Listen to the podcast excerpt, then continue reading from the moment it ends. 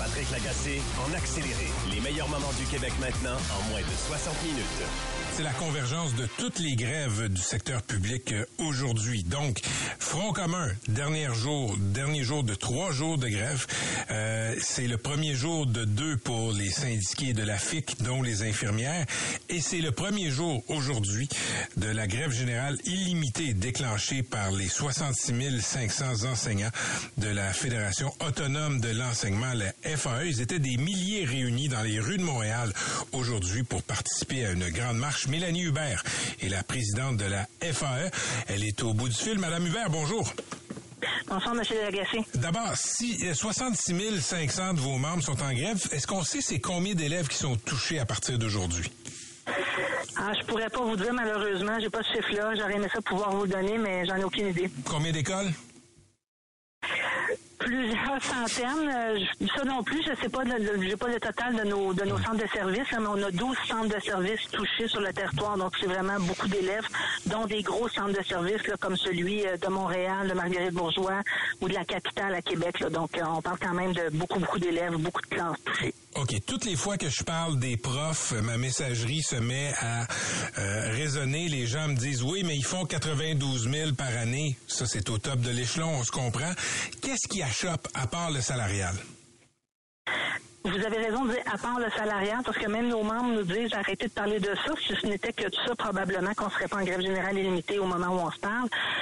Nos profs, ce qui achoppe en ce moment, c'est la façon dont les services sont organisés, la composition de notre classe. On n'arrive pas à s'entendre avec le gouvernement sur une manière de rééquilibrer les groupes. Pour nous, c'est fondamental qu'on puisse mieux évaluer les besoins des élèves, que des élèves traînent sur des listes d'attente pendant 2 ans, 3 ans et qu'on n'arrive pas à les évaluer. Pour nous, c'est un problème majeur. On sait que le gouvernement a une approche en ce moment d'intégrer massivement les élèves dans la classe régulière au nom de l'inclusion.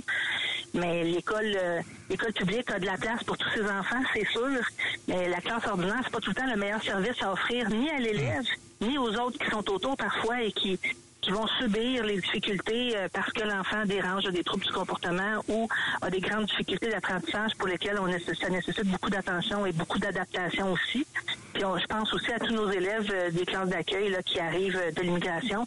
On les intègre dans les groupes réguliers en se disant ils vont apprendre le français un peu par immersion. Ben on les prive d'un prof formé en français langue seconde, on les prive d'un programme adapté pour les jeunes qui veulent s'intégrer à la culture québécoise. Donc on les prive de beaucoup de choses et ça crée une surcharge chez les profs et ça crée de l'épuisement. Donc on aimerait pouvoir mieux faire ça dans les groupes. OK, Madame Hubert, qu'est-ce que le gouvernement pourrait vous proposer concrètement qui ferait que vous seriez satisfait à la FAE? Nous, on aimerait, c'est un des sujets qui nous habite depuis le début, on aimerait qu'il y ait des mécanismes qu'au moment où on fait les groupes en fin d'année, on puisse prendre un portrait des groupes classes, qu'on puisse analyser le nombre d'élèves en difficulté, qui ont des plans d'intervention, qui ont besoin de services, qui ont des cas de difficulté. Et si on voit qu'il y a un ratio trop élevé d'élèves dans la classe qui semble là, créer une difficulté, qu'on puisse soit amener les fameuses aides à la classe dont M. Drainville parle, mais aussi possiblement regarder s'il y a assez de besoins, par exemple, pour créer une classe d'accueil ou ouvrir une classe spécialisée pour faire en sorte de mieux répartir les élèves. Et là, on se bute évidemment à l'argument c'est la pénurie, on n'a pas de personnel, donc votre solution est inapplicable. Mais il y a 5 ans, il n'y avait pas de pénurie, puis il y avait quand même cet argument-là, là, servi à une autre sauce. C'est sûr que chaque fois qu'on demande de créer des postes et d'ouvrir des classes, c'est toujours un combat parce que on met aussi un signe de dollar au bout de ça. On se comprend, là, le gouvernement chiffre les demandes puis nous dit c'est X postes de plus et ça coûtera tant de plus. Mais le réseau public a été délaissé pendant trop d'années. Combien ça coûte abandonner des enfants dans le système au fil des ans? Ça aussi, ça a un poids économique pour la société. On le sait, l'éducation, c'est la clé pour pouvoir jouer pleinement son rôle dans la société. Puis je pense qu'on peut pas se priver de ça en 2023. Puis il faut faire en sorte que l'école publique ait toutes les ressources nécessaires pour accomplir sa mission correctement et donner une vraie chance à tous les élèves. OK, le PM parle d'un besoin de flexibilité. Qu'est-ce qu'il vous demande comme flexibilité, le gouvernement, aux tables de négo? Au niveau des profs, ils nous demandent d'abord les fameuses affectations. Là, il faudrait que tout le monde ait les postes connus au 30 juin. Ça, c'est un peu une vue de l'esprit parce que on s'entend, même si on faisait toutes les séances d'affectation au 30 juin, d'abord, ça bouge pendant l'été, d'une part, puis d'autre part, on constaterait le même problème, c'est il manque de profs, et c'est ça la clé, c'est de trouver comment tirer des profs dans la profession. Donc, il y aurait moyen, les séances d'affectation au mois d'août, ils ont toujours fonctionné. Ça fonctionnait avant, ça va continuer de fonctionner. Le problème, vous dites que, juste une seconde, Mme Hubert, vous dites que ça fonctionne, les séances d'affectation dans l'urgence, un peu avant la rentrée, ça fonctionne pour qui? Ben, d'abord, on nous dit qu'il faudrait que les profs connaissent leur groupe à l'avance et tout ça. Il n'y a aucun prof précaire que je connais que sa grande priorité, c'est de savoir dans quelle classe il va enseigner l'année prochaine. C'est pas si vrai que ça, que c'est une priorité pour les jeunes profs. Puis, quand on faisait les séances, et même le psychodrame de la rentrée de M. Drainville, quand on a annoncé qu'il manquait 8000 profs, ben c'était avant les séances d'affectation. Il manquait, en fait, il y a 8000 postes qui n'avaient pas été attribués. C'était pas 8000 profs qui manquaient. Ben, il manquait, bon, il y avait des postes pas attribués. Les séances d'affectation ont eu lieu dans le courant de la semaine qui suivait. Au lendemain des séances d'affectation, la situation était déjà rentrée dans l'ordre en grande partie. Il y a même des centres de services qui disaient qu'ils étaient en meilleure position que l'année dernière. Le problème, c'est qu'il manque de gens. Il faudrait que les centres de services là, prennent soin de leur monde, prennent soin des gens qui viennent porter leur CV. On a eu plein de gens depuis la rentrée qui ont dit « Moi, je suis qualifié, je voulais changer de centre de service, j'ai envoyé mon CV, j'ai pas eu de nouvelles, je sais pas à qui m'adresser. » Il faut prendre soin de notre monde, créer des listes, des bassins, puis pouvoir rappeler ces gens-là quand il y a des postes. Mais il y a plein de monde qui nous disent « On a envoyé nos CV, puis on n'a même pas eu de nouvelles, puis on est qualifié. » Ça, c'est un problème aussi. C'est un problème de gestion. C'est pas un problème de souplesse des syndicats. OK. Quelle autre demande de flexibilité émane du gouvernement? Ils veulent pouvoir utiliser les profs comme bon leur semble au gré de l'année. Puis ça, c'est un autre grave problème.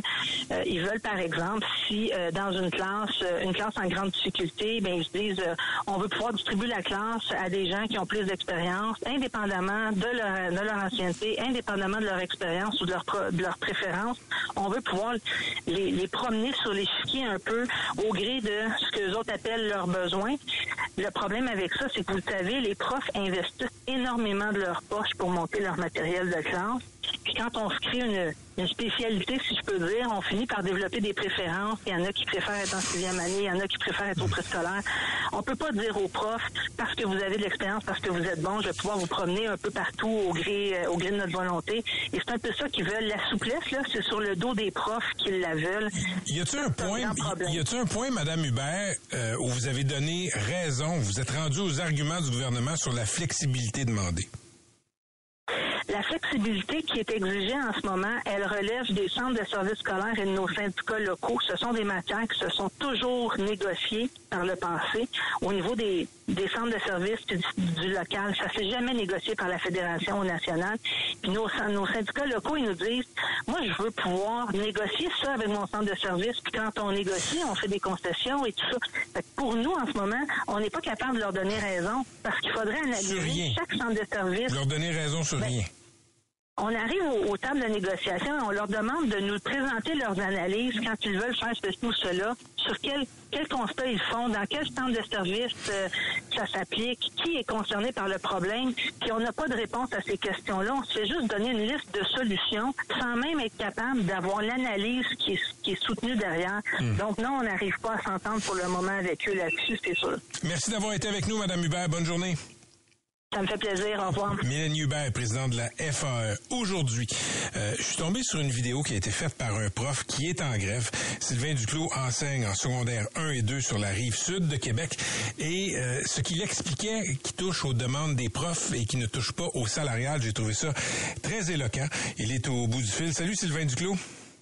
Bonjour, M. Lagacé. Je veux qu'on parle de deux enjeux là pour que les gens comprennent la composition de la classe, la lourdeur de la tâche. Vous en avez parlé dans votre vidéo. On va commencer avec la composition de la classe. Ça mange quoi en hiver? Ben, la composition de la classe, les gens comprennent pas nécessairement qu'est-ce que c'est, mais c'est que la classe régulière, c'est plus comme il y a 20 ans. Avec la réforme, on a fermé beaucoup de classes d'adaptation scolaire. Donc, on a intégré les élèves en difficulté. À l'époque, on avait des enseignants ressources, donc un deuxième enseignant souvent dans les classes où il y avait plus de difficultés, des orthopédagogues, des éducatrices spécialisées, mais elles ont toutes disparu parce que c'est en majorité des femmes. Avec les années, on a eu l'ère des libéraux, etc. Et on a perdu tout ce personnel-là pour nous aider dans les classes, mais on a toujours les mêmes besoins. Il y a une transformation aussi chez nos jeunes. Là, je sais pas, ils sont très exposés aux écrans. Au niveau de l'éducation, c'est différent aussi. On a beaucoup plus de troubles de comportement apparents, je vous dirais. Des troubles de concentration, ça explose. Puis de l'autre côté, on a nos élèves qui s'en vont vers le privé pour échapper à la classe régulière ou encore qui vont dans des concentrations publiques sélectives. Donc, on se ramasse avec une classe régulière qui, dans le fond, j'aime pas ça le dire puis l'avouer, ça ressemble dans bien des cas à de l'adaptation scolaire, mais sans les services qui doivent venir avec. Ça fait combien de temps que vous enseignez? Je fais ma 20e année cette année. C'est quoi la différence majeure entre votre première année puis la dernière année? C'est sûr que de mon point de vue, j'ai beaucoup plus d'expérience, donc je suis beaucoup plus outillé pour amener mes élèves à avancer que j'étais dans mes premières années. C'est certain qu'on se soucie en 2023 beaucoup plus du bien de l'élève en individuel qu'à l'époque. À l'époque, on s'occupait de la classe. Maintenant, on s'occupe de chacun des élèves dans sa spécificité et on se questionne sur qu'est-ce que je peux faire pour aider Jacob, Amélie puis Aurélie à avancer. Et ça, c'est lourd. On veut le faire là parce qu'on est des gens de cœur, mais on ne suffit pas. Donc, on arrive chez nous le soir puis on est doué parce qu'on réussit pas à faire ce qu'on voulait faire avec nos élèves dans une journée parce qu'on n'a pas les ressources puis on n'a pas le temps de le faire. Deuxième partie de votre vidéo, vous expliquez les enjeux qui sont proche du cœur des profs, à part le salaire, là, M. Duclos, c'est la lourdeur de la tâche. Qu'est-ce que ça mange en hiver, la lourdeur de la tâche pour un prof? Ben, la lourdeur de la tâche, les gens pensent, puis ça, je regarde la tâche d'un enseignant au secondaire, puis on va dire qu'une enseignante au primaire, c'est encore pire. On dit, ils enseignent tant d'heures par semaine, ils ont des périodes libres, puis ils travaillent 32 heures, puis ils travaillent 10 mois par année. C'est ça que les gens pensent. Mais dans le fond, on travaille pas juste ces heures-là. Là. On fait de la planification, on fait de la correction, on crée des activités, on fait des plans d'intervention. On est sur un feu roulant toute la journée dans une école. C'est très rare qu'on prend notre pause. J'ai, je pense, 3 midis sur 9 où est-ce que j'ai le temps de dîner sans avoir une réunion, une rencontre. Donc, c'est ça dans une classe. Et ça n'arrête jamais. Puis, on n'a pas ce temps-là pour s'arrêter, pour penser à notre pratique, pour rencontrer nos élèves, pour faire des récupérations supplémentaires quand il y a des besoins. Donc, on arrive juste plus dans le temps. Puis ça, c'est toutes des choses qui nous ont été envoyées dans notre cours. Avec les années, on s'est dit, bah, les enseignants, ils sont pas payés à l'heure, ils garagent ça dans leur cours, ils sont capables de faire ça. Fait que des plans, des formulaires, des rencontres, des comités d'organisation, de ci puis de ça. Puis finalement, on perd le temps pour l'essentiel qui est enseigner et aider nos élèves. En terminant, après cette négo-là, quand vous allez rentrer, que ce soit là grâce à une entente ou à une loi spéciale, là, qu'est-ce qui va vous aider en termes de gains pour votre syndicat? Ben, je dirais pas de gain pour mon syndicat, je dirais de gain pour les enseignants. Ça, c'est la première des choses. Puis qu'est-ce qui m'aiderait? Sincèrement, la chose la plus importante, c'est de trouver une façon pour que notre classe régulière redevienne régulière. Puis je pense qu'une autre chose qui aiderait beaucoup, ce serait qu'on ait un canal de communication ouvert entre le politique puis le plancher des vaches. Parce que j'ai l'impression qu'il y a tellement d'intermédiaires que le vrai message, il se rend pas. Puis c'est pas contre les syndicats, mais les syndicats ont un travail à faire qui est de défendre les conditions de travail de leurs membres. Mais je suis pas certain que les enjeux pédagogiques, puis ça se rend assez vite, puis qu'on a une réelle écoute en haut. C'est quoi les intermédiaires entre le plancher puis le politique? Ah, il y a beaucoup d'intermédiaires, je vous dirais. Ben oui, il y a les syndicats, il y a les centres de services scolaires qui souvent, ben, des enseignants qui osent parler dans les médias, faire des lettres ouvertes, etc., il y en a très peu. Donc, on s'entend que le message ne se rend pas nécessairement toujours non plus. Ensuite, il y a toute la recherche universitaire où on l'a entendu là, avec le projet de loi 23 récemment, ben, les chercheurs sont divisés, donc c'est quoi les bonnes pratiques, on ne sait pas, ça ne se rend pas en haut. Donc, finalement, on tourne en rond. Sincèrement, je trouve que c'est un gros débat, mais on serait dû à vraiment revoir c'est quoi l'éducation, qu'est-ce qu'on veut pour nos enfants au Québec. Merci d'avoir été avec nous, M. Duclos. Je vous souhaite une bonne journée. Puis, écoutez, je vous souhaite que la grève dure pas trop longtemps. Merci, bonne journée. À la prochaine. C'est Sylvain Duclos, enseignant secondaire 1 et 2 sur la Rive-Sud de Québec. Patrick Patrick Lagacé en accéléré. Depuis le début de la semaine, les urgences du Québec sont surchargées. Et si la tendance se maintient, c'est pas parti pour aller en s'améliorant. On le sait, traditionnellement, historiquement, nos salles d'urgence n'ont pas beaucoup de résilience. On va décortiquer toutes les raisons qui expliquent cette surcharge actuelle avec Dr Gilbert Boucher, président de l'Association des spécialistes en médecine d'urgence du Québec. Dr Boucher, bonjour. Bonjour, M. Lagacé. Donc, statistiquement, présentement, en quoi c'est différent la situation dans les urgences présentement? Mais c'est une journée extrêmement difficile. Nous, on le voit depuis 5-6 jours, les statistiques montrent. Qu'est-ce qui est différent cette fois-ci, c'est que c'est vraiment la grandeur de l'île de Montréal, c'est dans la couronne nord, c'est sur la rive sud, ça va jusqu'à Joliette, là. Beaucoup d'urgences. Presque tout le monde est en haut de 150%, même des 200%. Les équipes ont excessivement de difficultés à tenir le fort et à s'occuper des patients les plus malades qui rentrent à tous les jours. Là, on a commencé la journée ce matin à 149%. On est rendu cet après-midi, là, c'est 152, 153. À tous les jours, il y a 10 000 patients, 2 000 ambulances presque qui débarquent dans nos urgences. Puis il faut s'en occuper. C'est pas parce qu'on est plein qu'on peut fermer nos portes. Quelles sont les raisons qui expliquent ça? Bien, il y a plusieurs choses, comme d'habitude, mais c'est sûr que nous, depuis 4 à 6 semaines, on les voit, les virus respiratoires ont commencé, puis on est encore loin. On parle même pas de l'influenza pour lequel on se fait vacciner en ce moment, mais depuis 4 à 6 semaines, il y en a plus, ça l'augmente. On le voit aussi, le nombre de patients qui occupent des lits, qui n'ont pas besoin d'être dans les hôpitaux, est très élevé, presque 13-14% dans plusieurs régions du Québec. Puis finalement, il y a la grève cette semaine, c'est sûr que ça vient pas nous aider. Comment la grève amplifie, disons, la surcharge comme ça dans les urgences? Mais il y a vraiment deux aspects. La fermeture des écoles, c'est sûr qu'on a beaucoup de soignants qui ont des jeunes enfants puis qui s'en occupent. Oui, ils trouvent des manières alternatives, mais il y en a quand même qui peuvent pas rentrer au travail. Puis l'autre chose, c'est que les services essentiels, oui, sont très bien respectés, l'urgence, les soins intensifs, mais il faut comprendre que les patients qui sont alités à l'urgence attendent des lits de patients qui sont à l'étage. Ces patients-là attendent des évaluations souvent psychosociales, de la physiothérapie, d'autres services, d'être placés, le service à domicile. Alors, c'est toutes des choses qui, le moindrement que ça tourne au ralenti, nous, ça nous affecte à l'urgence parce que le flot hospitalier est entravé. Ça cause beaucoup de problèmes en ce moment. Donc, par effet domino, il y a des services qui sont pas visés par la loi sur les services essentiels, disons, ou pas complètement. Il y a un effet jusqu'aux urgences où là, évidemment, la loi s'applique, il faut soigner tout le monde. Oui, mais il faut comprendre aussi que ça fait déjà 2-3 mois qu'on est toujours à 100%. On est toujours au maximum. On est toujours en train d'arranger les choses au quart de tour. Fait que le moindrement qu'on met un petit peu de sable dans l'engrenage, ça devient extrêmement problématique. Puis c'est sûr que, il y a encore beaucoup de gens qui viennent à l'urgence, mais c'est ça aussi qui nous fait peur, Les P4, P5, il y en a quand même pas beaucoup qui viennent nous voir. Alors, c'est des cas des P2, P3, des gens quand même très malades. Puis malheureusement, c'est ces gens-là qu'on est obligé de mettre dans les salles d'attente qui attendent des heures et des heures parce qu'on n'a pas de personnel pour s'en occuper.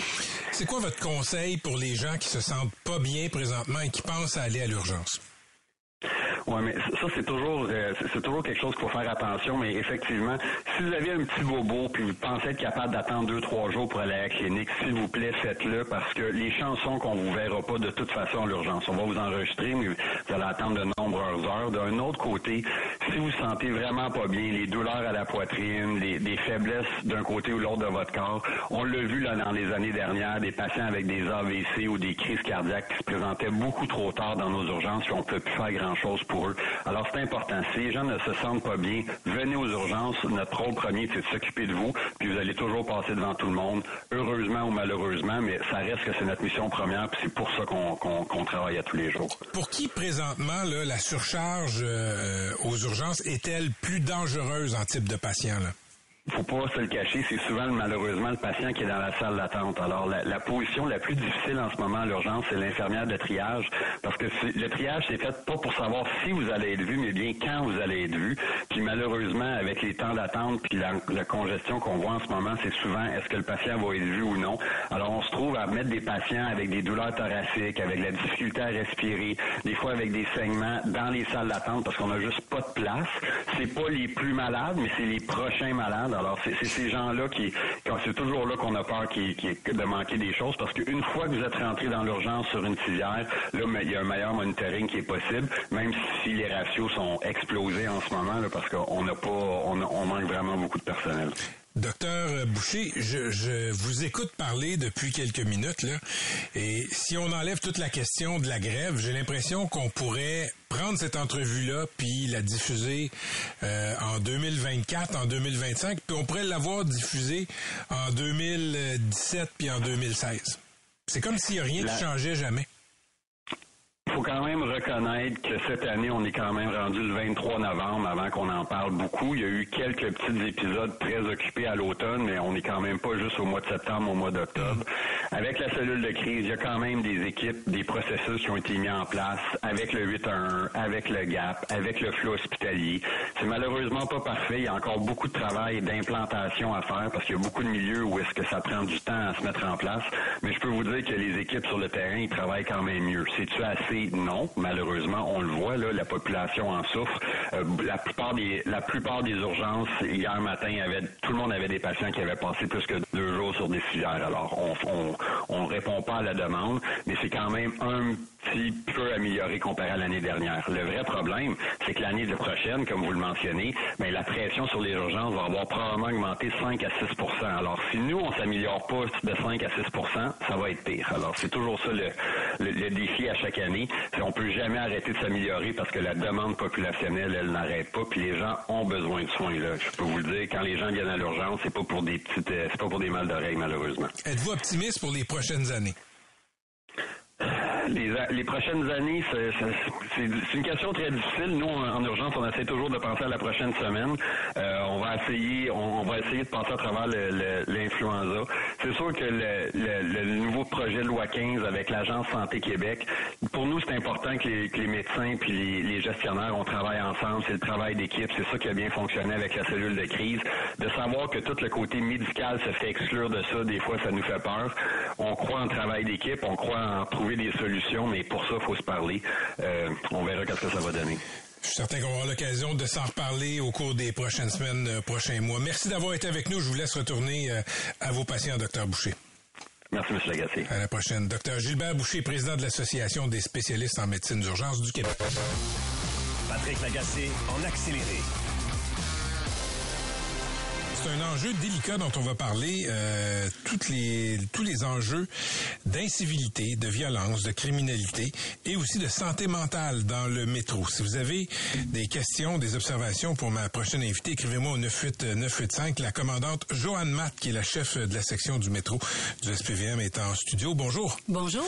Vous avez annoncé aujourd'hui là un changement d'approche pour mieux assurer la sécurité des usagers dans le métro au sein de la section métro de la police de Montréal. C'est quoi cette nouvelle approche? Bien, la nouvelle approche, en fait, vous en avez parlé, c'est un sujet délicat, là, c'est en lien avec tous les enjeux sociaux dans lesquels on vit présentement. Le service de police veut être plus efficace, intervenir différemment. On veut éviter à chaque fois d'intervenir de manière répétitive, envoyer un véhicule de police et pour chacune des appels. Parce que les enjeux sociaux dans lesquels on vit actuellement causent une recrudescence des personnes vulnérables qui se réfugient dans le métro de Montréal, notamment c'est plus important durant la saison hivernale. Donc, c'est ce qu'on observe. On parle d'itinérance. En tout, j'ai entendu l'itinérance, mais il n'y a pas que l'itinérance. Hein. Il y a les enjeux vraiment de santé mentale, des consommateurs d'opioïdes. Il y a toutes ces personnes-là. Pour nous, ça devient des personnes vulnérables. Donc, il y en a qui ont des adresses, qui ont des organismes ou des où ils sortent de l'hôpital, par exemple. Donc, c'est vraiment toute cette clientèle-là. Il y a la criminalité dite un peu plus traditionnelle, mais souvent, la criminalité qu'on a observé ou la hausse des comportements répréhensibles qui nous causent des enjeux de cohabitation sérieux, ben c'est généralement lié justement avec les personnes vulnérables. Est-ce que vous avez des statistiques ventilées, là, partagées entre ce qui est de la criminalité, je sais pas, du vol de sacoche, et justement tout ce qui est lié à la santé mentale, à l'itinérance? On le fait pas parce que on va pas justement ventiler des statistiques par statut social. Fait que malheureusement non, quand il y a une criminalité, s'il y a un acte criminel qui est commis, nonobstant que c'est une personne vulnérable, il y a un crime contre la personne, nous allons soumettre le dossier au DPCP. Ce sera à eux de décider s'ils portent des accusations ou non. Et nous pourrons faire le référencement vers des programmes sociaux. Mais nous ne les ventilons pas de cette façon. Est-ce qu'il y a plus d'appels au 911 depuis quelques années qui concernent du crime dans le métro? Les appels, en fait, c'est surtout les appels d'incivilité, les appels de criminalité. Oui, c'est en hausse, ça va ensemble. Il y a aussi la présence des policiers qui génèrent des appels dans le sens que c'est du crime, pas du crime, mais des appels qui sont initiés. Donc, quand le policier travaille sur le champ, peut lui-même faire en sorte qu'il y ait une statistique d'appels. Donc, j'ai pas les statistiques d'appels avec moi, mais si vous voulez bien, on peut peut-être vous les fournir ultérieurement. Mais écoutez, juste sur l'anecdote, oui. Il me semble que j'entends de plus en plus d'usagers du métro, là, des gens qui ont toujours pris le métro, qui me disent c'est plus le fun de prendre le métro parce que tu sais jamais quand tu vas te faire crier dessus ou quand tu vas marcher c'est ça. C'est une réalité, puis c'est un peu pour ça aussi qu'on a réajusté notre approche. Donc on veut travailler en amont des problématiques, on veut être là au bon moment à la bonne place, on veut vraiment maximiser la sécurité des usagers. Et pour cette raison, nous sommes vraiment dégagés de la portion de la réponse aux appels. La réponse aux appels, on est vraiment en mode réactif. Donc, au moment où quelqu'un appelle, la police se présente, on règle la problématique. Mais ce type de clientèle-là génère des appels récurrents. Donc, il pouvait arriver facilement qu'une même personne cause 10-15 appels pour une seule journée. Donc, avez-vous des agents qui se promènent dans le métro? Oui, absolument. Comme sur une base régulière. Absolument. Présentement, il y a combien d'agents dans le métro? 100. Donc, il y a une section du métro qui est uniquement dédiée à la patrouille dans les installations du métro. C'est unique au Canada. Hein. C'est le seul corps de police qui dédie une section entière pour la sécurisation de toutes les populations, j'aime bien le dire, là. Pas seulement pour les usagers, oui. Mais on est 100 policiers actuellement. Juste pour être clair, oui. Vous avez 100 policiers dans votre unité? Oui. OK, ça, c'est pas 100 policiers qui patrouillent le métro maintenant? Pour aujourd'hui, possiblement pas loin d'une 50aine. OK, donc la moitié des effectifs.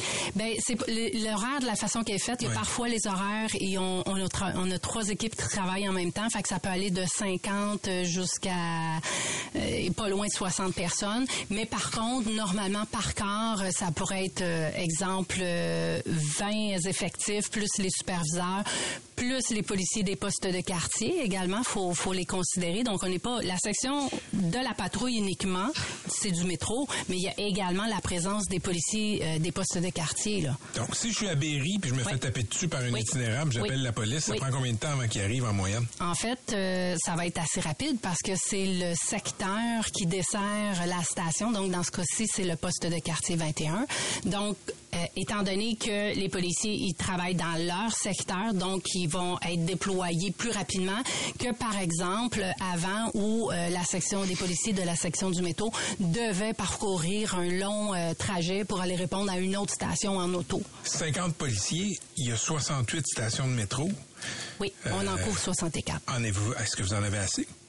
Si j'en ai assez, effectivement, parce que le mandat des policiers de la section du métro, on s'entend là, on travaille en amont, on travaille en synergie avec différentes enquêtes que j'ai à la section du métro. J'ai des policiers issus de la gendarmerie, j'en ai issus des enquêtes, j'ai des analystes, donc qui analysent le renseignement au fur et à mesure. Donc on se réajuste par rapport aux endroits où il faut se déplacer. Et finalement, il y a l'équipe EMIC, qui est l'équipe de métro, d'intervention, de concertation. Donc, toutes ces équipes-là, ce sont des équipes qui sont, à part les enquêteurs puis les analystes sont en uniforme, mais peuvent être appelés à aller dans le métro, oui. Quelles sont les stations qui vous tiennent le plus occupés? C'est difficile à vous dire parce qu'à partir du moment où on travaille d'une manière ciblée à un endroit, ça a pour effet de déménager, si on veut, la criminalité. Donc, c'est sûr que je vous cacherai pas que Berry, c'est un endroit qu'on entend régulièrement, mais on va faire en sorte de sécuriser davantage cet endroit-là. Mais si on met trop de sécurité, en même temps, ça va déborder sur d'autres stations. Donc, il faut juste trouver le juste équilibre là, pour qu'il y ait vraiment une saine cohabitation. Là, est-ce qu'il y a beaucoup de policiers qui sont là le soir? Parce que ce qu'on me rapporte, c'est que c'est souvent le soir, les problèmes. Oui. Mais le soir, c'est une dynamique qui peut être différente, justement, avec les enjeux de consommation de stupéfiants, drogue, les enjeux de santé mentale. Des fois, les personnes ont les deux en même temps. Fait que ça peut faire effectivement un beau cocktail. Nous, on observe aussi les enjeux le matin, on observe le midi. Le soir, c'est une autre réalité, mais on est là en nombre pour supporter. Mais tu sais, juste avant d'aller un peu plus loin là-dedans, faut comprendre que la section du métro, oui, a la responsabilité de la sécurisation, mais il y a aussi toute la présence des constables spéciaux. Mmh. Donc, ils sont eux avec la STM. Et oui, c'est ça, exactement. Fait que les constables spéciaux, ils appliquent les lois et règlements, la même chose que nous. Ils ont les pouvoirs du code criminel, la même chose que nous.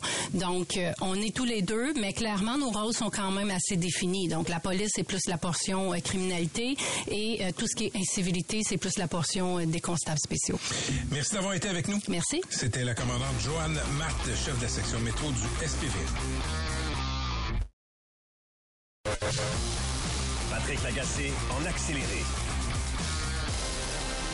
La CAQ, le gouvernement de M. Legault a confié un gros mandat à la Caisse de dépôt, disons à sa filiale qui s'appelle CDPQ Infra cette semaine, trouver le meilleur système de transport structurant pour la ville de Québec. Maintenant que le projet de tramway, là, tel que le souhaitait le maire Marchand, est mort, et la Caisse de dépôt va devoir trouver la meilleure option aussi pour améliorer la fluidité entre les deux rives à Québec, et la Caisse va se pencher sur le troisième lien. Qu'est-ce qui fait que le gouvernement du Québec se tourne soudainement vers la Caisse de dépôt pour gérer des gros projets de transport?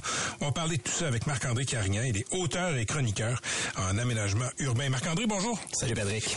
D'abord, plaçons l'expertise de la Caisse en matière de transport. C'est quoi? L'expertise de la Caisse. Il faut comprendre que la Caisse de dépôt a, dans le passé, comme à Vancouver, participé au SkyTrain et des choses comme ça. Et c'est un peu ce qui a allumé, on se rappellera, le gouvernement Couillard et les libéraux à l'époque, parce que la première collaboration entre la Caisse de dépôt et le gouvernement provincial, c'était la première phase du REM, là, qui est présentement, en fait, qui est toujours en construction. Il y a une petite phase qui est en action en ce moment.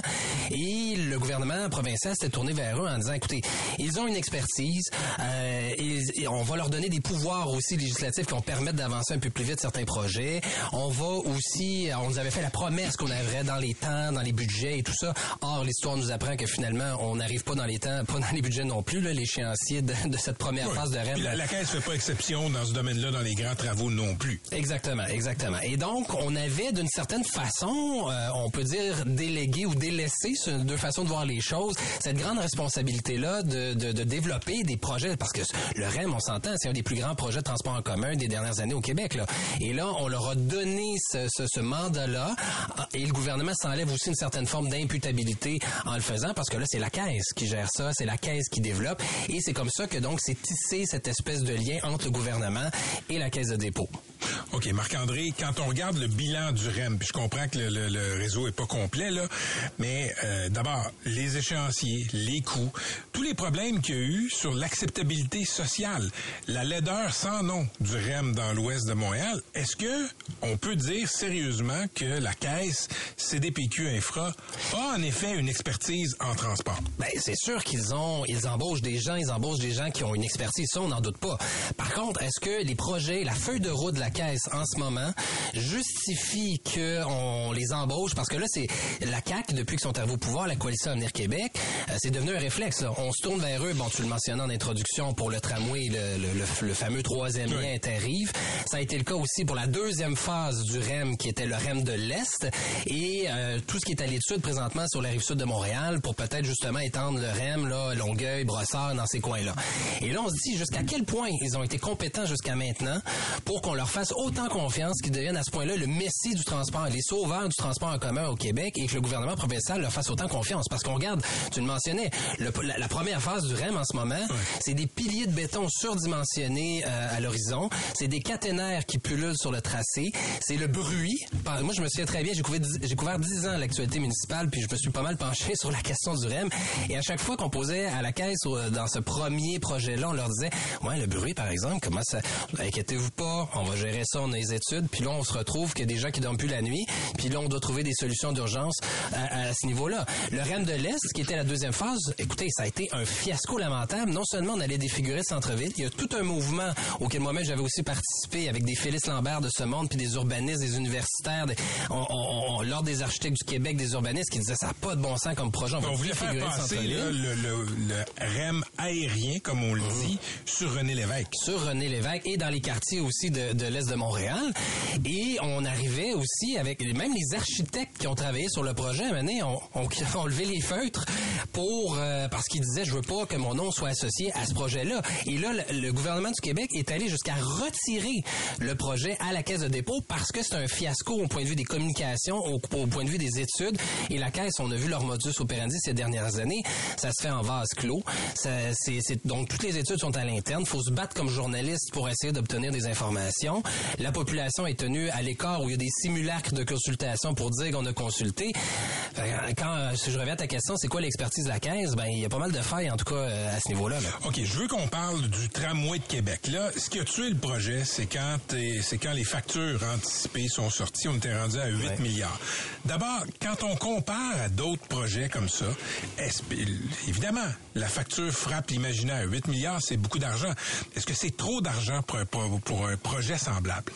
Moi, ce que je vous dirais, en fait, il y a ton collègue Vincent Brousseau-Pouliot dans la presse qui a fait une analyse fort intéressante sur... on compare à l'échelle canadienne. C'est bon de se comparer des fois, se comparer avec l'Europe, se comparer avec d'autres endroits dans le monde. C'est toujours un petit peu comparer des oranges, des pommes et des oranges. Là, quand on se compare au moins à une échelle canadienne, on a des comparaisons intéressantes. Et là, il a regardé ce qui s'est fait à Ottawa, regardé les autres projets dans d'autres grandes villes canadiennes, et sa conclusion était claire. C'est pas du tout scandaleux d'arriver à ce montant-là. Et là, le fait aussi de redonner ce mandat-là à la Caisse, de réétudier. Faut comprendre que ça fait 20 ans que le tramway de Québec, là, il est étudié, là, sous toutes ses coutures, là, du métro jusqu'à, là, le tramway et tout ça. Il y a des experts qui se sont prononcés. Il y a eu des études qui ont été réalisées à coût de centaines de milliers de dollars. Et il y a des coûts qui ont été engagés dans ce qu'on appelle le tramway, là. Mais là, on parle d'$0,5 milliard de dollars. Tu sais, quand vient le temps de parler de gestion des fonds publics, oui. Il y a $0,5 milliard en expropriation, en plan, en études. Les gens de Québec n'ont pas... en fait, c'est même le maire Bruno Marchand qui me disait ça parce que je l'ai rencontré récemment. J'animais un événement à Québec. Il m'a dit, les gens ne réalisent pas à quel point on est avancé dans ce projet-là parce que ce qu'on entend à la surface, c'est les guéguerres politiques, c'est les coûts qui augmentent, mais on réalise pas à quel point on est avancé. Et du côté, donc, du tramway de Québec, en plus, on avait un projet qui, là, je comprends la population aussi de dire, hey, tu sais, le pourcentage, on parle de 38% d'appui au tramway, mais quand ça fait 20 ans que t'en entends parler, puis qu'il y a des chicanes politiques, puis que le gouvernement se branche pas et que, on le sait, là, le coût de la construction, on augmente sans cesse, là, surtout depuis la pandémie avec l'inflation, la main-d'œuvre, etc. Le coût fait juste augmenter. Tu te dis, coudon, là, allez-vous nous sacrer patience avec ce projet? Enfin, je comprends que l'appui populaire soit pas nécessairement là. Par contre, la communauté d'affaires, les écolos, les groupes, les experts en transport, tout le monde s'entend. C'est assez rare. Mais on peut dire que le tramway dans son incarnation 1.0, pour verra s'il y a une incarnation 2.0, Marc-André Carignan, il y avait un problème majeur. C'est-à-dire qu'il n'y a pas de lien avec l'autre rive. Ben, c'est-à-dire que là, c'est ça. Là, le mandat qu'on donne à la Caisse de dépôt, il y avait deux projets au gouvernement qui étaient vraiment, j'oserais dire, en silo. Là, c'est-à-dire que d'un côté, il y avait la coalition Avenir Québec qui poussait son troisième lien. Et là, tu as le tramway de l'autre côté qui était le projet de la bombe à l'époque, qui est devenu le projet que défend ardemment Bruno Marchand. Et là, ben c'est ça. On demande à la Caisse en 6 mois. Ça aussi, c'est quand même étonnant. Là. Ça fait des années, comme je le disais, qu'on l'étudie. Là. En 6 mois, de nous arriver avec des scénarios crédibles. Je veux bien croire qu'on va reprendre quelques données puis des études qui ont été réalisées ces dernières années, là. Mais normalement, des études comme ça, ça se fait pas sur le coin d'une table. Donc, en quoi la Caisse peut nous arriver avec une solution miracle, moins dispendieuse, à moins de réduire l'ampleur du projet, à moins de faire complètement un autre projet? Mais là, si on s'en va dans une autre direction, on repart, c'est des années, là. Refaire des plans, refaire des études, refaire tout ça, ce qui va nous amener à probablement beaucoup plus cher le kilomètre. Je veux qu'on termine la discussion, Marc-André, en parlant du modèle REM de la Caisse de dépôt, là. On sait que le gouvernement a déballé le tapis rouge pour la Caisse. C'est bon pour la Caisse de dépôt, le REM, parce que ça va être rentable, espère-t-on. Mais est-ce que les projets de transport en commun doivent être rentable. Ce que je veux dire par là, est-ce qu'ils doivent générer un profit? Ben, c'est une excellente question. Je trouve qu'il y a vraiment un paradoxe en ce moment entre ce que le gouvernement espère d'un côté, c'est-à-dire d'avoir des projets structurants et d'avoir une Caisse de dépôt qui, son mandat n'est pas nécessairement de faire les meilleurs projets connectés aux autres réseaux et autres. Le mandat de la Caisse, c'est de fructifier la bas-de-laine des Québécois et donc d'avoir des projets rentables, ce qui amène à des choix comme, on l'a vu lors du REM de l'Est, à venir même cannibaliser d'autres réseaux de transport comme la ligne verte du métro pour avoir le plus longtemps montant, le plus de passagers, le plus de kilomètres possible, parce que c'est là-dessus qu'on fait l'argent. Donc, c'est pas toujours pratique pour ces gens-là qui perdent leur ligne d'autobus. Bon, oui, puis on l'a vu avec le REM en ce moment, il y a des gens qui disent ça me prend 20-30 minutes de plus le matin, 20-30 minutes de plus le soir, me rendre à mon travail parce qu'on nous dépose à la place Bonaventure, puis l'autobus que j'avais avant arrêtait à Griffintown, arrêtait à d'autres endroits. L'argument, Marc-André, que beaucoup de gens me servent quand on parle de ça, c'est, ben écoutez, les gens qui veulent prendre le transport en commun, le métro, le REM, l'autobus, etc., ben utilisateurs payants, qu'ils payent ce que ça coûte. Est-ce que l'automobile génère assez de revenus gouvernementaux pour payer tout ce qui vient comme infrastructure? C'est-tu connu, ça? Ben, c'est ça l'enjeu aussi. C'est que le transport en commun, les gens voient ça. T'sais, on parle beaucoup des coûts du transport en commun, mais les coûts du réseau routier, c'est la collectivité qui les absorbe. Et ça, les gens s'en rendent pas compte. Juste l'exemple d'une case de stationnement, mettons, à Montréal. Là. Entretenir la case de stationnement, la balayer, refaire le marquage au sol, tout ce qui est déneigement et tout ça, là, c'est à peu près 1 500 $ par case de stationnement à Montréal. Imaginez, par année. Et ça, c'est qu'on absorbe ça collectivement. Ce coût-là, les autoroutes aussi, souvent, ben, les promoteurs immobiliers sont pas fous, vont s'installer sur le bord de l'autoroute parce qu'ils ont moins de routes à faire pour ça. Puis c'est le provincial qui va payer l'autoroute, c'est pas la municipalité. Bref, mais est-ce qu'on connaît le lien, là, disons, entre ce que ça coûte les routes au Québec? Puis ce qu'on paye en taxes sur l'essence, ce qu'on paye en droits d'immatriculation, etc. Ce qu'on paye comme automobiliste, là, comme taxe dédiée, comme revenu dédié au gouvernement, est-ce que ça finance tout le réseau routier? On le sait-tu, ça? Ben, en fait, on réussit à trouver l'argent pour le faire, visiblement, parce qu'il y a vraiment une disproportion entre... Oui, il y a des études qui ont été réalisées là-dessus, j'ai pas les chiffres sous la main, mais la disproportion entre ce que le gouvernement investit par année dans le transport en commun versus ce qui est investi dans les routes, ça fait des années que les partis de l'opposition, autres martèlent, au moins soyons à 50-50, tu sais, on investit dans la voiture, parce que oui, il y a des régions qui sont moins bien desservies en transport en commun, il y a une utilité à avoir certains trajets en voiture, c'est certain. Mais donc, il y a une disproportion entre ce qu'on investit collectivement en transport en commun et ce qu'on investit dans les routes. Et ça, on devrait le rééquilibrer parce que la voiture, on le sait, là, pour toutes sortes de raisons, même qu'elle soit électrique ou pas, le trafic va pas diminuer. Il va y avoir des enjeux ces prochaines années. Marc-André, merci beaucoup d'être venu nous voir en studio. Plaisir, Patrick. À la prochaine. C'était Marc-André Carignan, auteur et chroniqueur en aménagement urbain. Patrick Lagacé, en accéléré.